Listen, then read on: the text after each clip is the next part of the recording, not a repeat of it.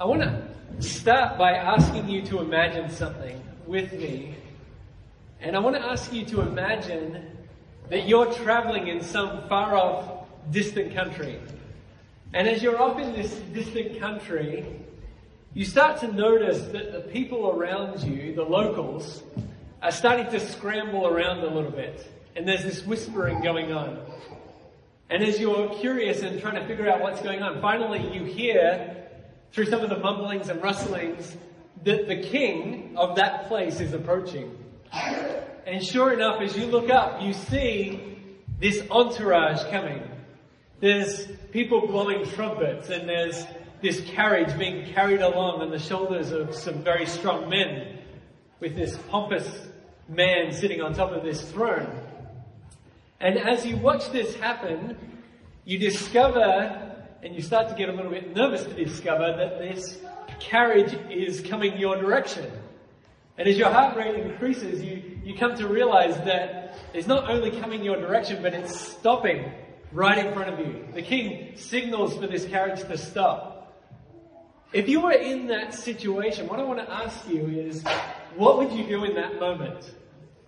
As you look around and you notice that all of the locals are like bowed down with their faces in the dirt, what would you do? You have, I think, two reasonable options. There's one unreasonable option, which would probably be to run away screaming. Okay, so let's take that one off the table. But you're left with probably two reasonable options. One is that you would follow suit. That you would look at the example of the people around you and maybe get down on your knees. You would bow before this A second option would be to kind of ignore the fact that there is this king in front of you, or apparent king in front of you. You would just pretend that he's not there, that you would just kind of stay as you are and be like, oh, I'm not going to really do anything about this.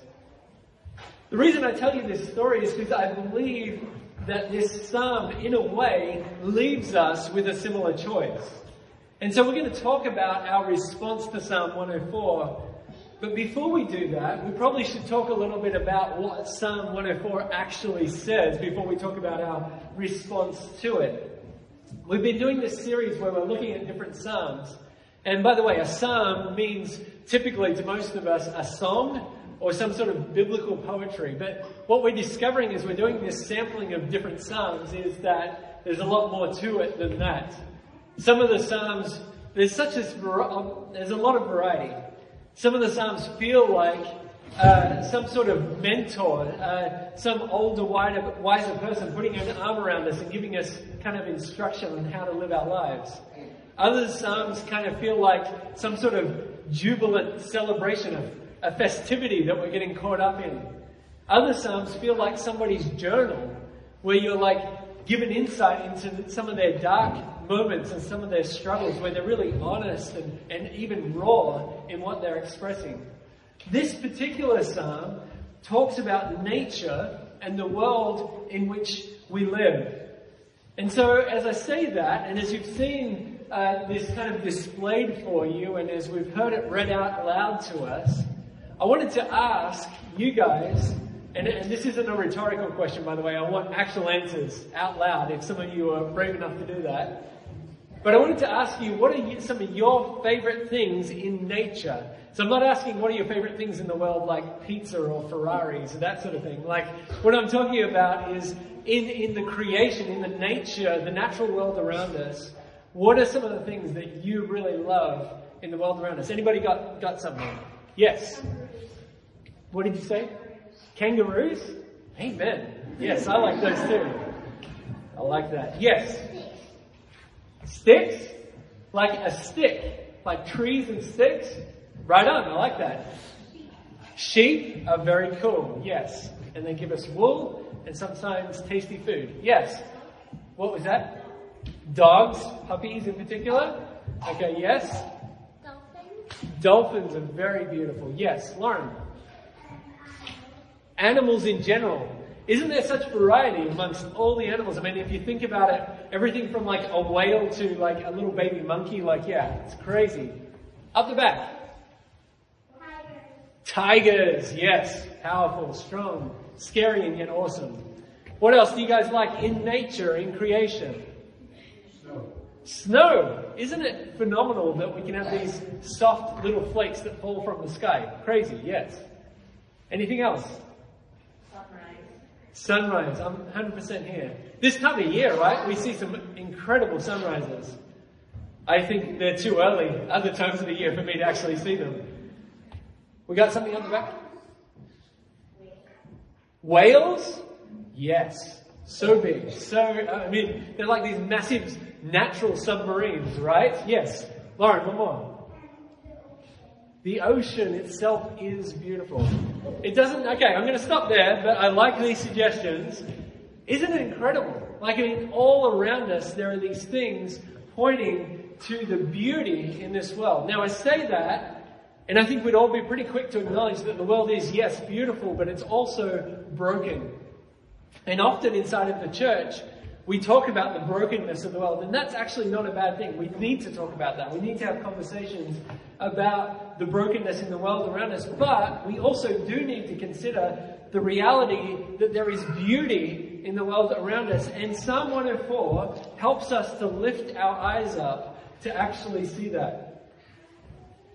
When we look at a psalm like this, when we look at any part of God's word, it's interesting how God can speak to us. Uh, you and I, any of you, we could sit down together today and read a part of the Bible, the same part of the Bible together, and then we could talk about it. And when we talked about it, there would probably be things that I would, you know, kind of see or that would resonate that I'd say, hey, look at this, that would be different from what you see.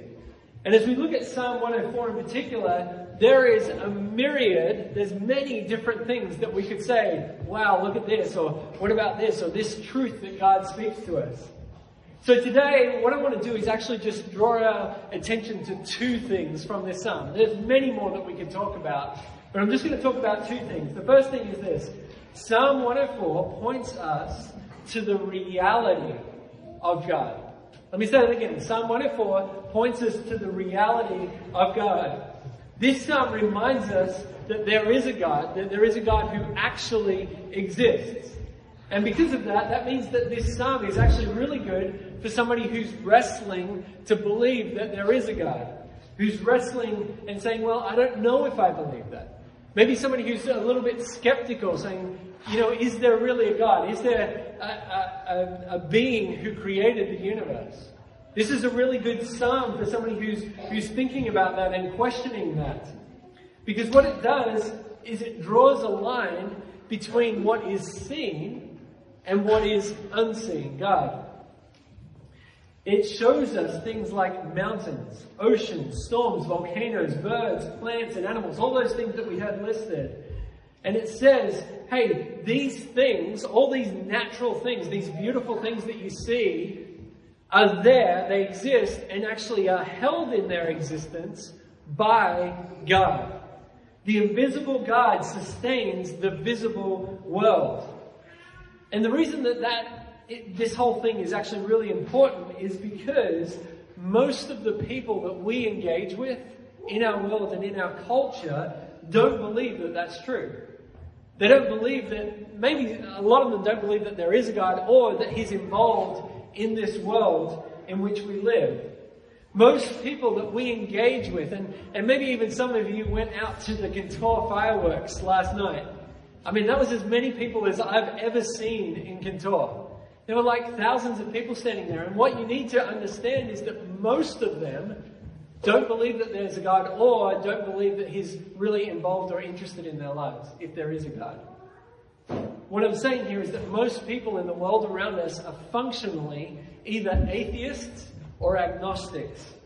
And, and maybe even some people in this room would say, I'm not sure if I believe that there's a God. And by the way, if that's any of you, we're glad that you're here. We're glad that you're here questioning that and, and even wrestling with the, these thoughts. So don't hear me boo-hooing that. Like that's, that's actually a really great thing. Okay, so I just said they're either atheistic or agnostic. Let's just talk about these bigger words for a second. What is an atheist? An atheist is a person, this is Merriam-Webster Dictionary, a person who does not believe in the existence of God.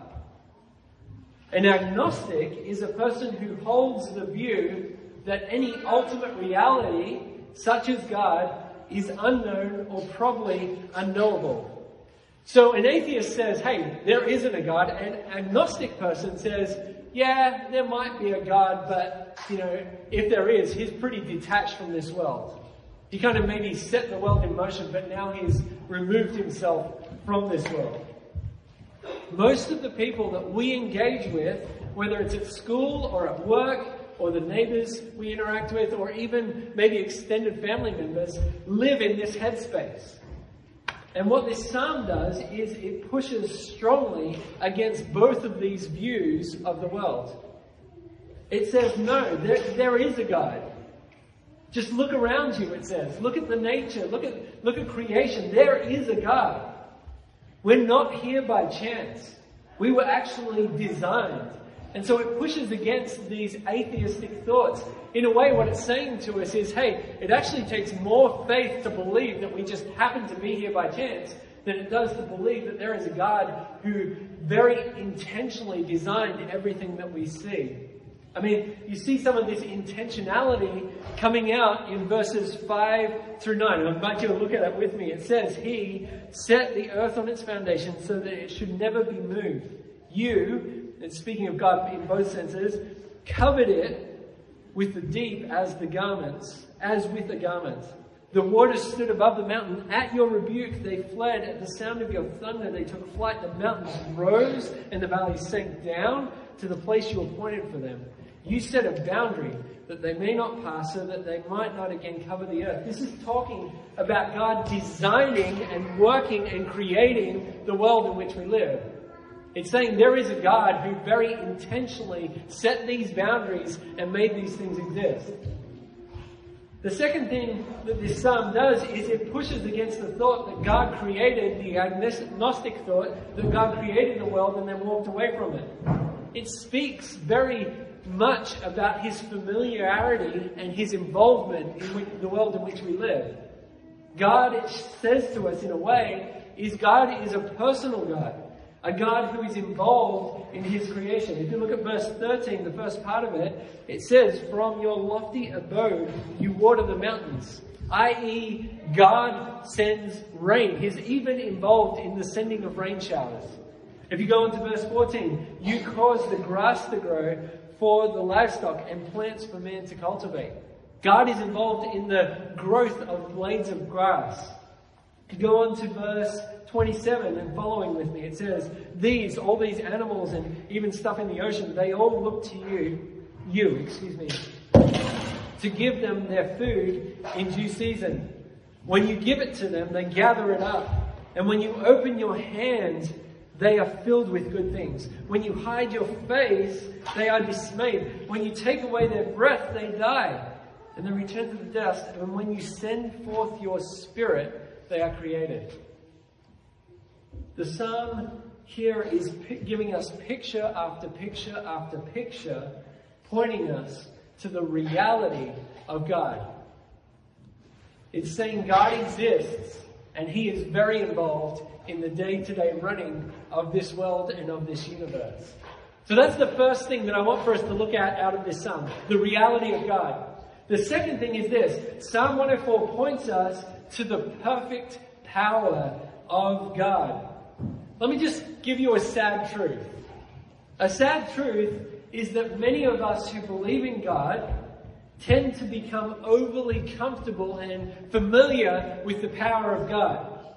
We get used to His power. And so we read this psalm and we're like, oh yeah, God created the universe. We're not wowed. We're not in awe of that fact.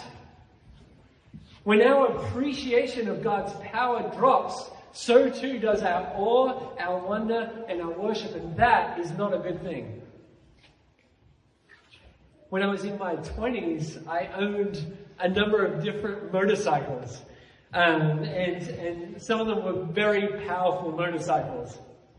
And uh, I tell you that because it was an interesting thing. Whenever you would hop on one of these motorcycles that I, that I had for the first time, typically there would be this scary moment where you were like, wow, like this thing is powerful and scary and dangerous and really could hurt me. Like there would be that moment of realization.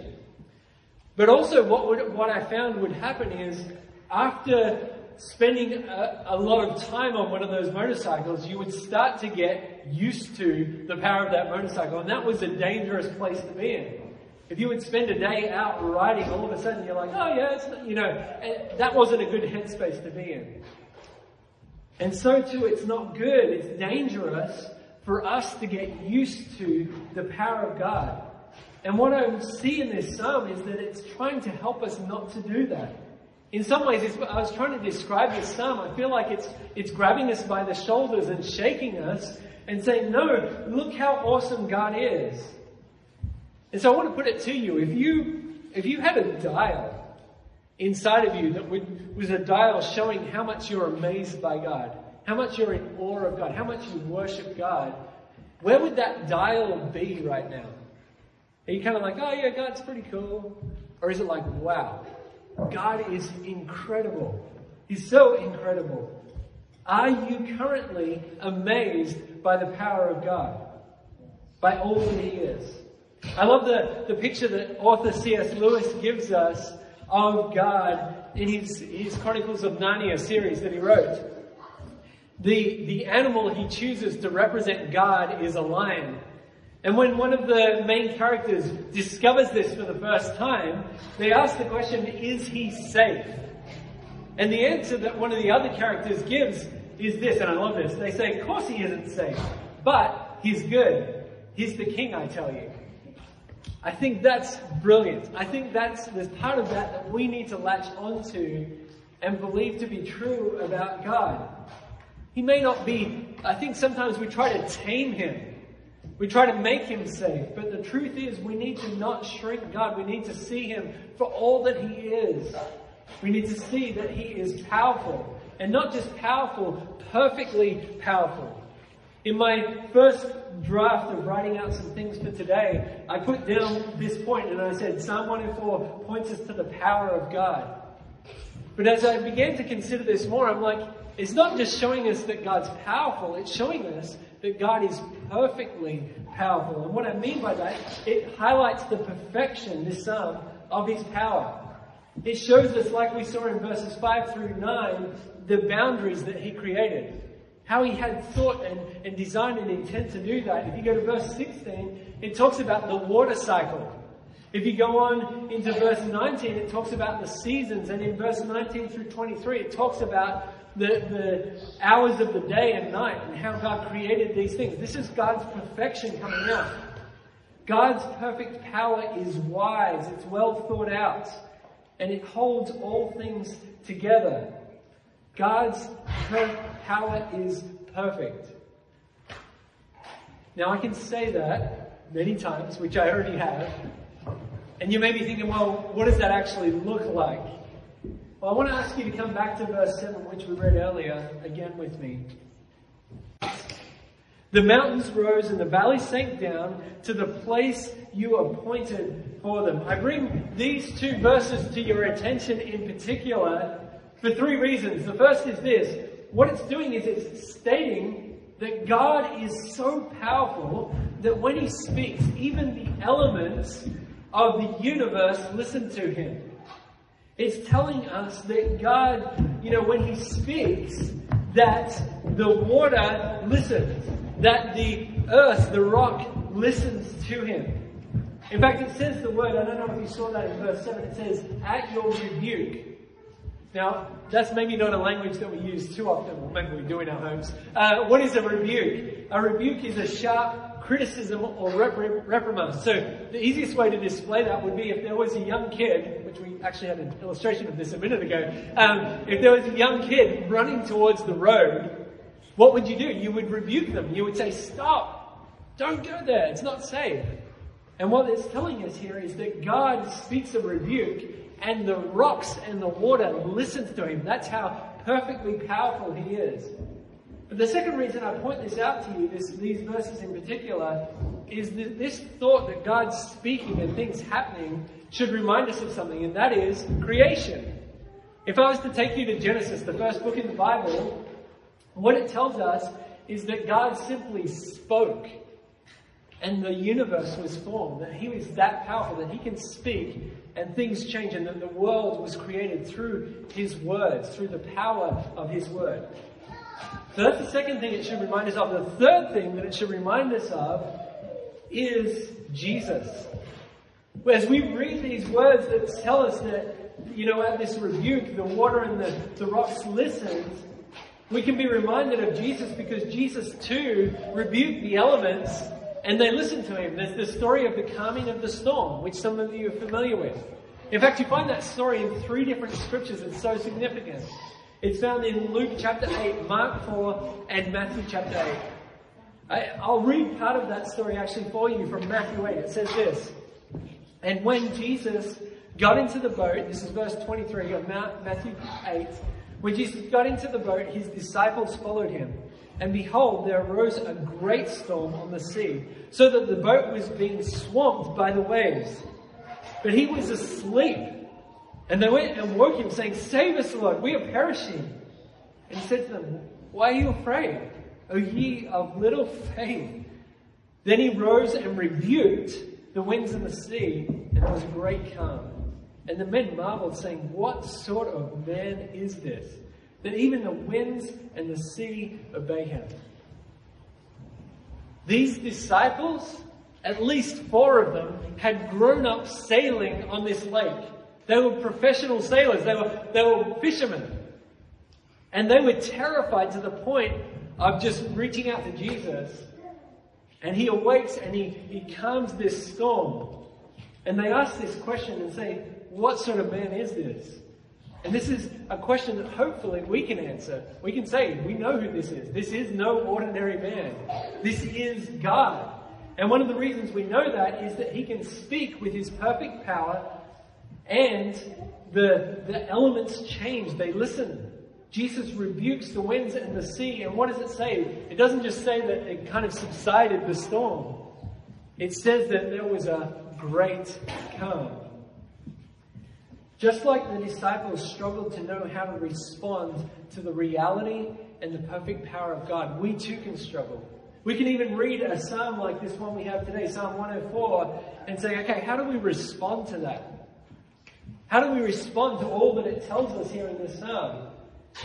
Thankfully, we don't actually have to question that too much. Because the very first verse and the very last verse both tell us how we should respond. There's a repeated phrase. When something's repeated in the Bible, it's important. And there's this repeated phrase, and what it says in both of those places, first verse and last verse is what? Look at it with me. It says, Bless the Lord, O my soul. You'll find that in the first verse, you'll find that in the last verse. And what it's telling us is that we need to bless God. What does that word bless mean? It means to kneel. It implies that we need to adore God, that we need to kneel before Him, that we need to worship Him. When we remember the reality and the perfect power of God, our only right response is to worship. And so I want to take you now back to my opening question. I told you that kind of weird story of the king coming towards you. And I asked you, how would you respond if you were standing in front of this king? Would you ignore that king or would you bow? What this psalm does is it reminds us that we actually are, right even now, in the presence of a king. And not just any king, the king of kings, the creator of the universe. And we're faced, even in this moment, with a choice. Will we ignore all the things that point to his reality and to his power, or will we bow? Will we humble ourselves? Will we bend our knee? And will we actually truly worship him? When we look at Jesus, are we going to worship? Are we going to understand all that he is and the reasons that he came? That he came to save us from our sins, the things that we think and things that we do that do not honor God. And so I want to encourage you with a couple of last thoughts. As much as nature can and should cause us to worship, the things that we see, whether it's these beautiful, what are we talking about? Puppies and tigers, all sorts of things, or whether it's the sunset or the ocean and all this nature. We live in Aberdeenshire, it's a beautiful place. As much as those things should cause us to worship, even more, so should Jesus cause us to worship. As we look at Jesus, we should be unable to do so without saying, like this psalm, Bless the Lord, O my soul. Again, that word bless, it simply means to worship, to kneel. What we're saying to ourselves in that is, worship God, soul. Worship God. When you see Jesus, that's our response. And so as we close, I want to leave you with a couple of questions. The first one is this. Do you know God? We've talked about the reality of God. Do you know Him? Second question. Are you bowed before Him in worship? I asked you earlier about where your, if there was a gauge, where is your worship level right now? Are you surrendered? Are you bowed down? Are you in awe of all that He is and all that He's done for you, especially through Jesus? And then thirdly, what is stopping you from worshiping Him right now? I'm just going to pause here for a moment and ask you to bow your heads and to consider some of those questions, and then I'll pray for us.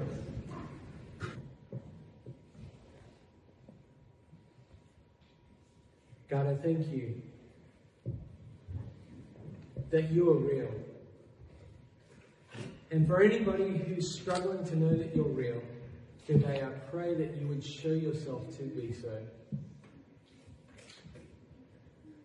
Thank you that this psalm reminds us of your reality. Thank you that Jesus reminds us of your reality. God, I also thank you that you are perfectly powerful. That you are not tame, you are not weak, that you are powerful. All powerful. And God, for any of us who are struggling to see your power today, or to believe that you're powerful enough to do a work in our lives or in this broken world, God, help us to see the truth that you are ultimate in power. Help us to worship you, God. And to truly worship you. Increase even now our worship of you as we reflect not just on the created world around us, which is awesome, but as we reflect on Jesus and what he's done for us. Thank you, God, for this time. Thank you for this beautiful, beautiful song. Amen.